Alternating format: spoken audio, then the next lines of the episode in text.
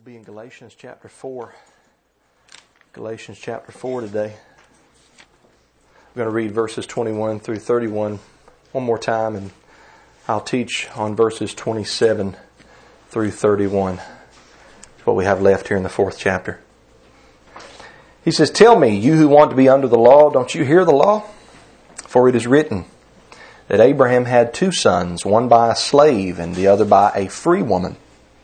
But the one by the slave was born according to the flesh, while the one by the free woman was born as the result of a promise. These things are illustrations. For the women represent the two covenants. One is from Mount Sinai and bears children into slavery. This is Hagar.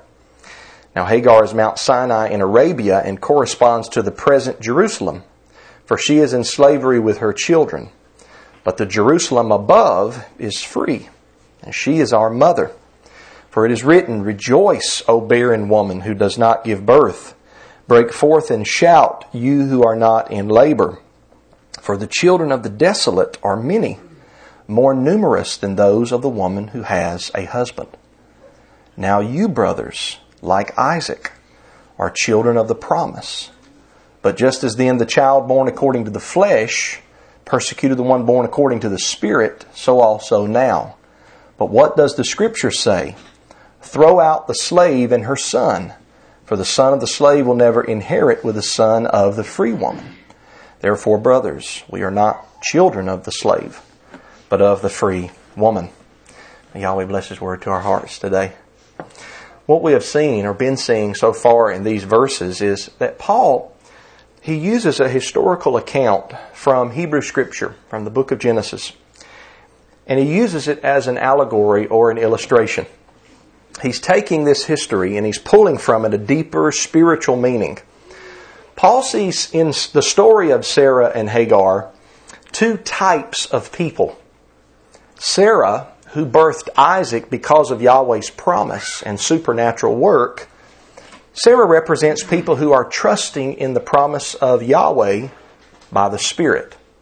Hagar, who birthed Ishmael through normal natural process, she represents people who are trusting in the flesh, who are trying to accomplish something by the flesh.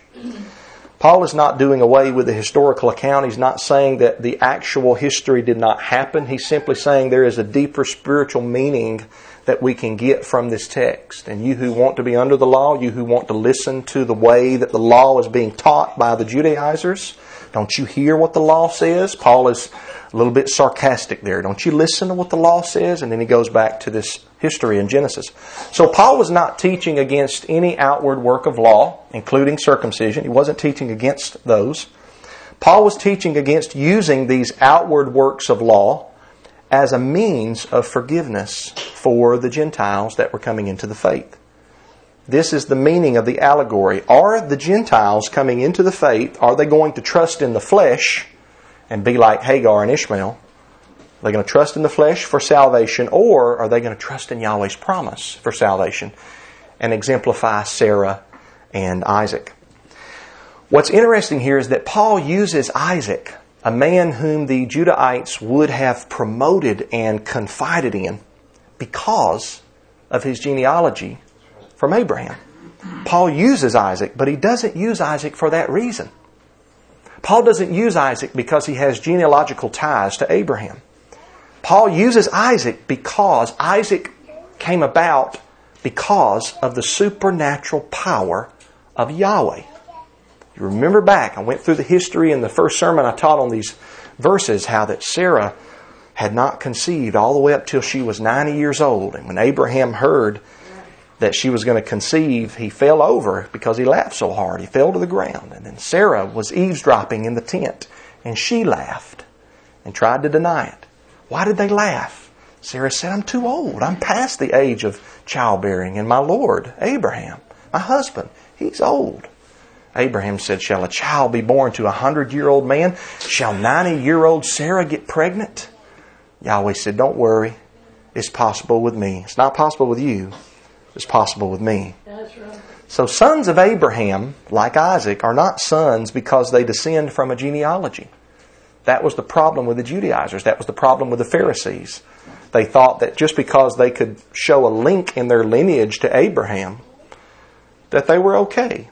John the Baptizer said, Don't think in yourselves to say we have Abraham as our father. Yahweh can raise up children of Abraham from these stones. Sons of Abraham are those who are birthed supernaturally, like Isaac was, and those who trust and have faith, like Abraham had faith. It's a sonship by characteristic. If you show the same characteristics as a being or a person, you're considered in the scripture a son or an offspring or child of that person. These are the true descendants of Abraham. It is not about who you are or are not in the flesh. It's rather about who you are or are not in the spirit. It's about where your faith is. It's about whether you are a faith filled follower of Yahweh and His promises. So we come today to verse 27, where Paul continues talking about our mother Jerusalem, which is above. Remember, that's the new Jerusalem that John, we call him John the Revelator, he saw coming down in a vision. He saw it coming down out of heaven like a bride fixed up or adorned for her husband. And that New Jerusalem has been up there since Yahweh created it and founded it. Um, some apocryphal works say that Yahweh showed it to Adam, and then he revealed it to Abraham when Abraham was asleep, when he had cut the animals in two and laid them on either side. Yahweh showed this New Jerusalem to Abraham. And then he showed it to Moses on Mount Sinai when he said, Make everything according to the pattern that I show you on the mountain. So the earthly Jerusalem, which was in bondage with her children, because it was a mess in the first century, all the chief priests and elders and scribes, for the majority, had rejected the, the chief cornerstone. They had rejected the Messiah. But the, the heavenly Jerusalem, which is our mother, Paul says, is the mother of us all, speaking of all of us believers in Christ. And he quotes a passage from Isaiah 54, verse 1 in Galatians 4.27. It says, Rejoice, O barren woman who does not give birth, break forth and shout, you who are not in labor. Let's stop there for a second. Why would a barren woman rejoice? I've listened to and I've talked to many married women who cannot get pregnant even though they have tried and tried. And they are not the type that rejoice. It's a sad thing for a woman to be barren and not able to experience pregnancy and childbirth and the joy of raising a child. So, why does Paul say, barren woman, rejoice? Break forth and shout. Well, if you look back to Isaiah 54, and I encourage you to do that at surrounding context, Isaiah 51 and 52, 53, 54, 55, and 56, all really talking about a lot of the same thing. The original meaning has to do with Jerusalem being deserted and in shambles.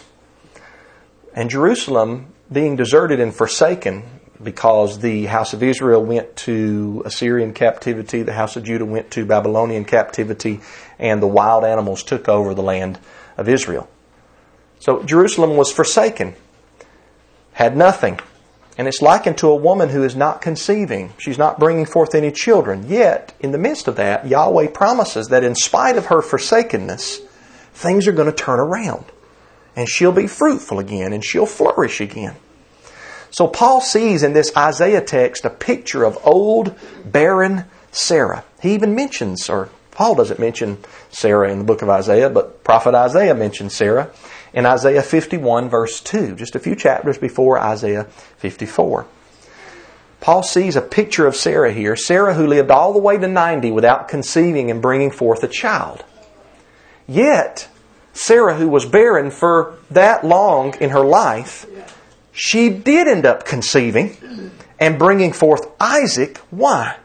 Because of the promise of Yahweh. Because of what Yahweh had promised. Not because she had the ability to conceive. And I want you to catch this. I talked about this in a, a debate that I recently had about the virgin birth. How that all through Scripture we see miraculous births, and one of them is the birth of Isaac. Sarah would have never been able to conceive in the natural by her own strength, by her own power. She could not get pregnant. Right.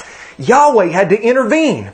He promised a child will be born to you, Abraham, and not through the bondwoman or the slave woman, Hagar, but through the free woman, Sarah. She'll birth Isaac. That's where your offspring will come from. So old barren Sarah is like old desolate Jerusalem in Isaiah 54. And both of these, this is where Paul links it together. Both of these picture the nations who knew not Yahweh. The nations are mentioned in Isaiah 55 verse 5 as coming to the Israelites who are shining like a city set upon a hill when Yahweh brings them back and flourishes them. The nations are mentioned as flowing to the Israelites because of their service and righteousness to Almighty Yahweh. So when you looked at a region like Galatia in the first century, you would have originally seen nothing but barrenness spiritual barrenness, a bunch of pagans, a bunch of heathens, frolicking and worshiping their mighty ones, and all kind of immorality and lawlessness. Just like all the other heathen nations in the world at that time, it was spiritually barren, but the barrenness would not last forever. Because through the preaching of men like the Apostle Paul and the Apostle Barnabas, the gospel of the kingdom, heavenly Jerusalem, would be proclaimed and all the families of the earth would be blessed. That's the Abrahamic promise, the gospel preached to Abraham by believing in Yeshua the Messiah. New spiritual life would be birthed in a barren, desolate location. So Paul says, Rejoice, O barren woman who does not give birth. And he continues by quoting the rest of Isaiah 54 1 and Galatians 4 27. And he says, For the children of the desolate are many, more numerous than those of the woman who has a husband. Paul is saying here that the Gentiles are going to come to the Messiah in droves because of, because of the promise that Yahweh made to Abraham. That in you all the families of the earth would be blessed. And what he's talking about is the Messiah, my Messiah is going to come through you and all the families of the earth are going to be able to be blessed by faith in your descendant.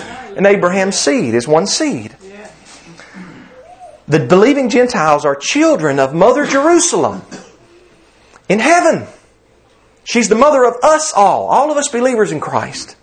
Both Jew and Greek and slave and free and male and female, we're all one. We're all equal in Christ. They're spiritual offspring. And Paul continues this by saying in verse 28, Now you brothers, he's talking to the Gentile Christians here of Galatia, Now you brothers, like Isaac, are children of the promise. Any person who places faith in the promise that Yahweh made to Abraham becomes a child of the promise, just like Isaac. Not because, not because they're related to Isaac by blood, but because they were birthed supernaturally, like Isaac was birthed supernaturally. Yahweh took a spiritually dead person with the Galatian Gentiles, spiritually dead people with no hope, without Yahweh in the world, uncircumcised, called the uncircumcision by those who are circumcised in the flesh. And he took those people and he gave them spiritual life, like Cornelius, like Titus, in Galatians chapter 2. And that is just like Yahweh took Sarah's dead womb with no hope, and he caused Sarah's womb to conceive. In verse 29 it says, But just then, the child born according to the flesh persecuted the one born according to the Spirit, so also now. What Paul is saying is that the Judaizers, the influencers in Galatia who were teaching that you have to become a Jew in order to be forgiven of your sins through proselyte conversion, the Judaizers were persecuting the Gentiles who would not receive their salvation by the flesh doctrine. Paul says that this persecution was just like the persecution back in Genesis where Ishmael, the child born by the flesh, persecuted Isaac, the child born by the promise. Look at Genesis 21. I'm going to turn to Genesis 21. It's so exciting to me because for many years I would read this and I would read this and I would read this and I would read this and I would wonder what did Paul mean? What did Paul mean? And finally when I got around to looking at it and to studying it and to spending some time in it, it's just lit up like a, you know, big halogen light bulb. And I completely understand what Paul is saying now. So here in Genesis 21, this is what Paul's talking about. Look at Genesis 21. Let's read verses 1 through 9. It says that Yahweh came to Sarah as he had said, and Yahweh did for Sarah what he had promised. Sarah became pregnant and bore a son to Abraham in his old age at the appointed time. Genesis 18:14, the angel says, at the appointed time, you're going to get pregnant and conceive and bear forth a, a child. Abraham named his son who was born to him The one Sarah bore to him, Isaac, Yitzhak, means laughter. When his son Isaac was eight days old, Abraham circumcised him, as Elohim had commanded him. Abraham was 100 years old when his son Isaac was born to him. Sarah said, Elohim has made me laugh, and everyone who hears will laugh with me. She also said, Who would have told Abraham that Sarah would nurse children? Yet I have borne him a son in his old age. So at first, she was laughing because she didn't believe. But now she's laughing because it really happened. And it's an excitement, it's a laughter. Thank Yahweh. Verse 8 The child grew and was weaned, and Abraham held a great feast on the day that Isaac was weaned. But Sarah saw the son mocking, the one Hagar the Egyptian had borne to Abraham. Ishmael, the son of Hagar, was mocking Isaac, the son of Sarah, the son of the promise. The child born by the flesh is mocking the child born by the Spirit. Now he's mocking him not at his birth. He's mocking him, it looks like. There's a little bit of discrepancy when you look at some of the extra biblical texts. I'll talk about that maybe here in a second, but it looks like in Genesis that he's mocking him at this weaning feast.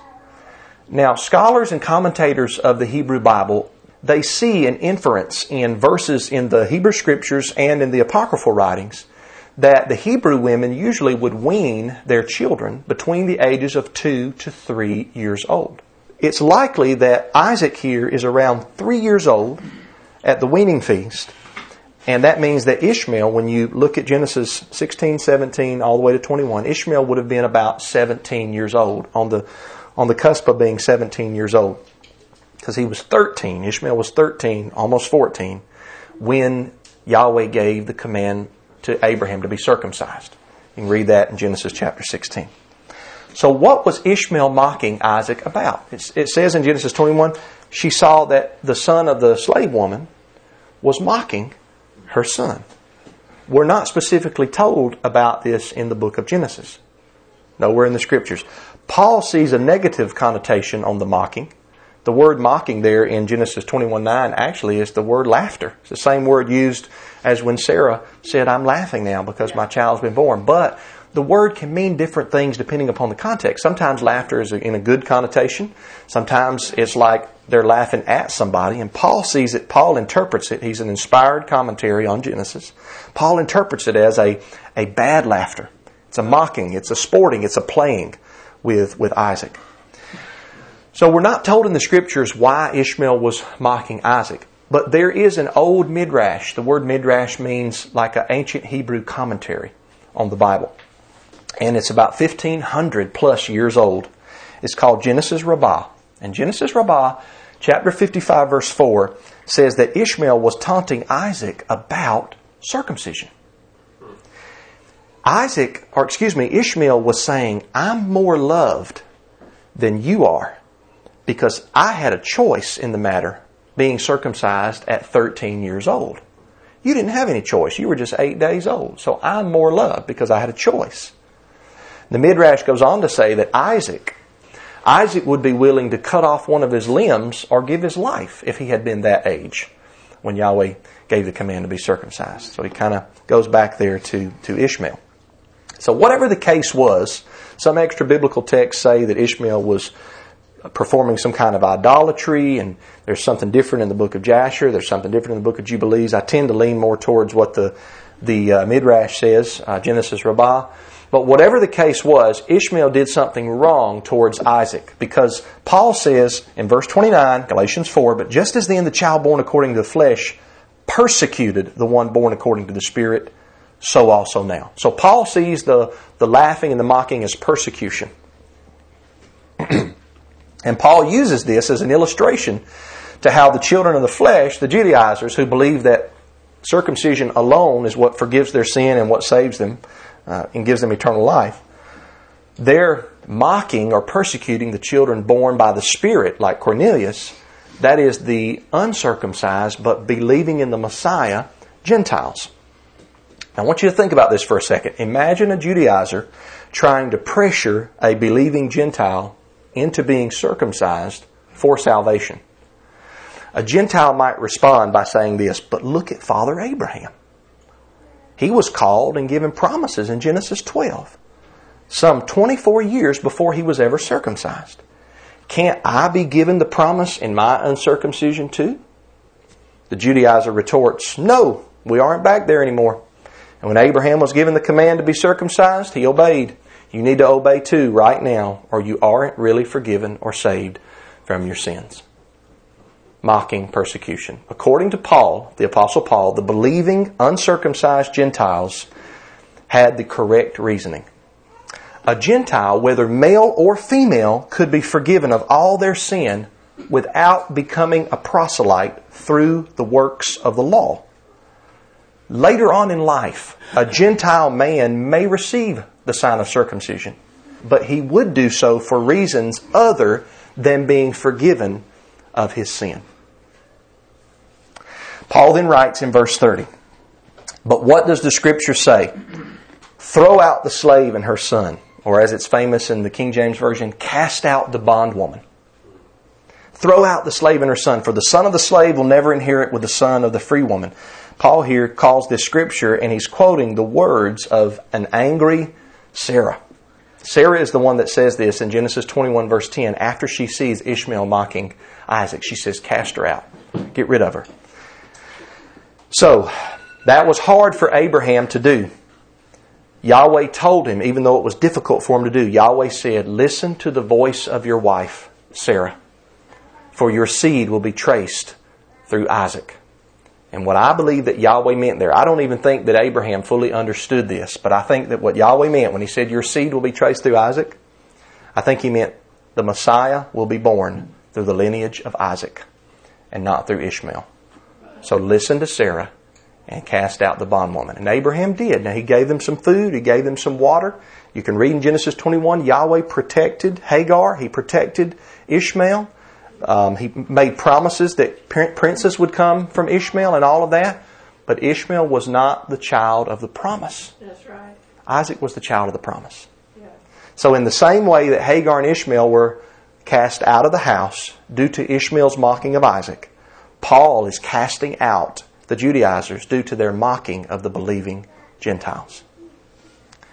Now, this shows us how serious it is not to add the works of the law to salvation. Outward works of law are great. They're good and they're great if they're kept in their proper perspective. But to hold up certain outward works of law, certain identifiers in the law that identified the Israelites apart from the heathens, like circumcision, or the wearing of tassels, or the feast days, or the beard, to hold up these laws as a means of forgiveness of sins that is degrading to the work of Yahweh that He's accomplished in and through His Son, Yeshua. It is saying that Yeshua is not good enough and that Yahweh did not do a good enough work. So we have to add to that work in order to be saved. That's what the Judaizers were doing. So just as it is important that we keep and guard the law of Yahweh, it is also important that we keep and guard the Messiah of Yahweh. And that we teach against those who would lower the Messiah and raise a particular law as a means of forgiveness of sins. And we have to be careful here because we might do this sometimes without even realizing it. We may get someone, let's say we're witnessing to someone and we get them to stop eating pork, or we get them to wear tassels, or we get them to quit shaving. Men, or we get them to be circumcised. Let's say that. And we think that we've done this mighty work in a person when the entire time all of those things can be done without the person ever being regenerate by the Holy Spirit. The entire time, an individual might have never trusted in the promise that Yahweh gave to Abraham and to his seed, which is the Messiah. Now, I realize that sometimes us law keepers are misunderstood. I shouldn't say sometimes, I should say oftentimes. us law keepers are misunderstood. And we're falsely accused of placing the law up as a means of justification. But let's make sure that we're never rightly accused of that. I don't want to be cast out because I put more emphasis on a person obeying a certain outward work than I put on their need to trust in the work of Yahweh's Messiah. And brothers and sisters, I can't see this any other way that when Paul says in verse 30, cast out the bondwoman, I think he's saying no salvation. I think he's saying you're not going to be in the kingdom. So, teaching people about, teaching heathen people, teaching unbelievers about Yahweh's Messiah should be where we begin with, with them. The law should be used, but only as a tool to show the person their need for the Messiah. Remember, the first use of the law is as a mirror to show you the dirt, to show you the sin.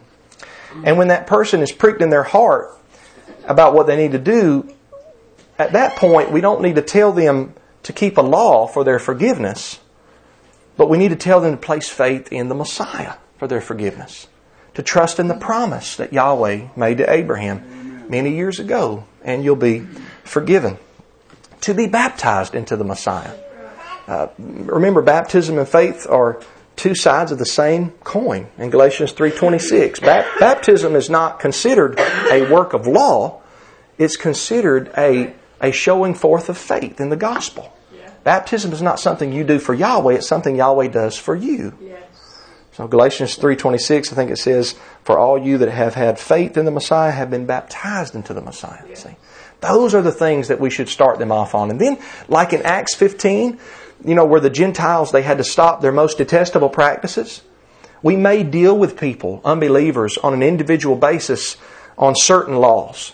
You know, we may have to help somebody that's a drug addict off of drugs. That may be a, first work of law they have to, to, to come out of so that they won't be in drunkenness, which all those drugs fall under the category of drunkenness, where you're out of your mind. You do things that are wicked and evil.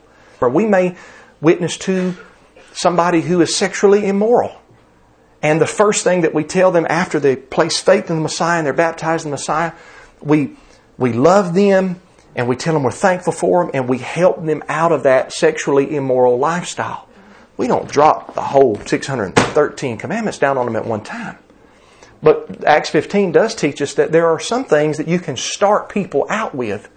Then as they come to church, as they come to the synagogue gathering, they'll listen and they'll learn over a period of time. And don't expect or try to push overnight growth. Just push for slow and steady growth in an individual. So, this section in Galatians 4 has made me yet again reevaluate my witness. I'm so thankful that I can study the Bible and it can make me reevaluate things. Instead of just trying to go to the Bible to make it say what I want it to say, Sometimes it says what I don't understand and what I may not think it says. So I've reevaluated my witness again and I've asked myself, where is your emphasis, Matthew? When you're witnessing to the lost, where is your emphasis? My emphasis needs to be on the fact that an unbeliever has broken Yahweh's morality and they need to receive Yahweh's Messiah. They need to receive Yahweh's salvation from their sins in order to be forgiven. And then they can learn and they can grow in the faith. Because look, apart from the Spirit's work in the heart, nobody's going to do any growing at all. You might have somebody sprout up a little bit, but then they'll wither away. You might have somebody sprout up a little bit, and then the cares of this world and the deceitfulness of riches will choke the word out. You might have somebody sprout up a little bit, but then a crow comes down and takes the, takes the plant away. It's the parable of the soils. See, you might have these things happen, but there's no genuine regeneration. There's no heart work in that person. So this has made me reevaluate my witness. I love the law of Yahweh, but the law of Yahweh is not what saves a person. Yahweh is what saves a person by His grace and by His mercy. That's how He saves people. By and through His promises. Unilateral, unconditional promises. If you just place faith in what I promised. You'll be forgiven. Salvation is a supernatural work of the Spirit. And it's never a work of the flesh.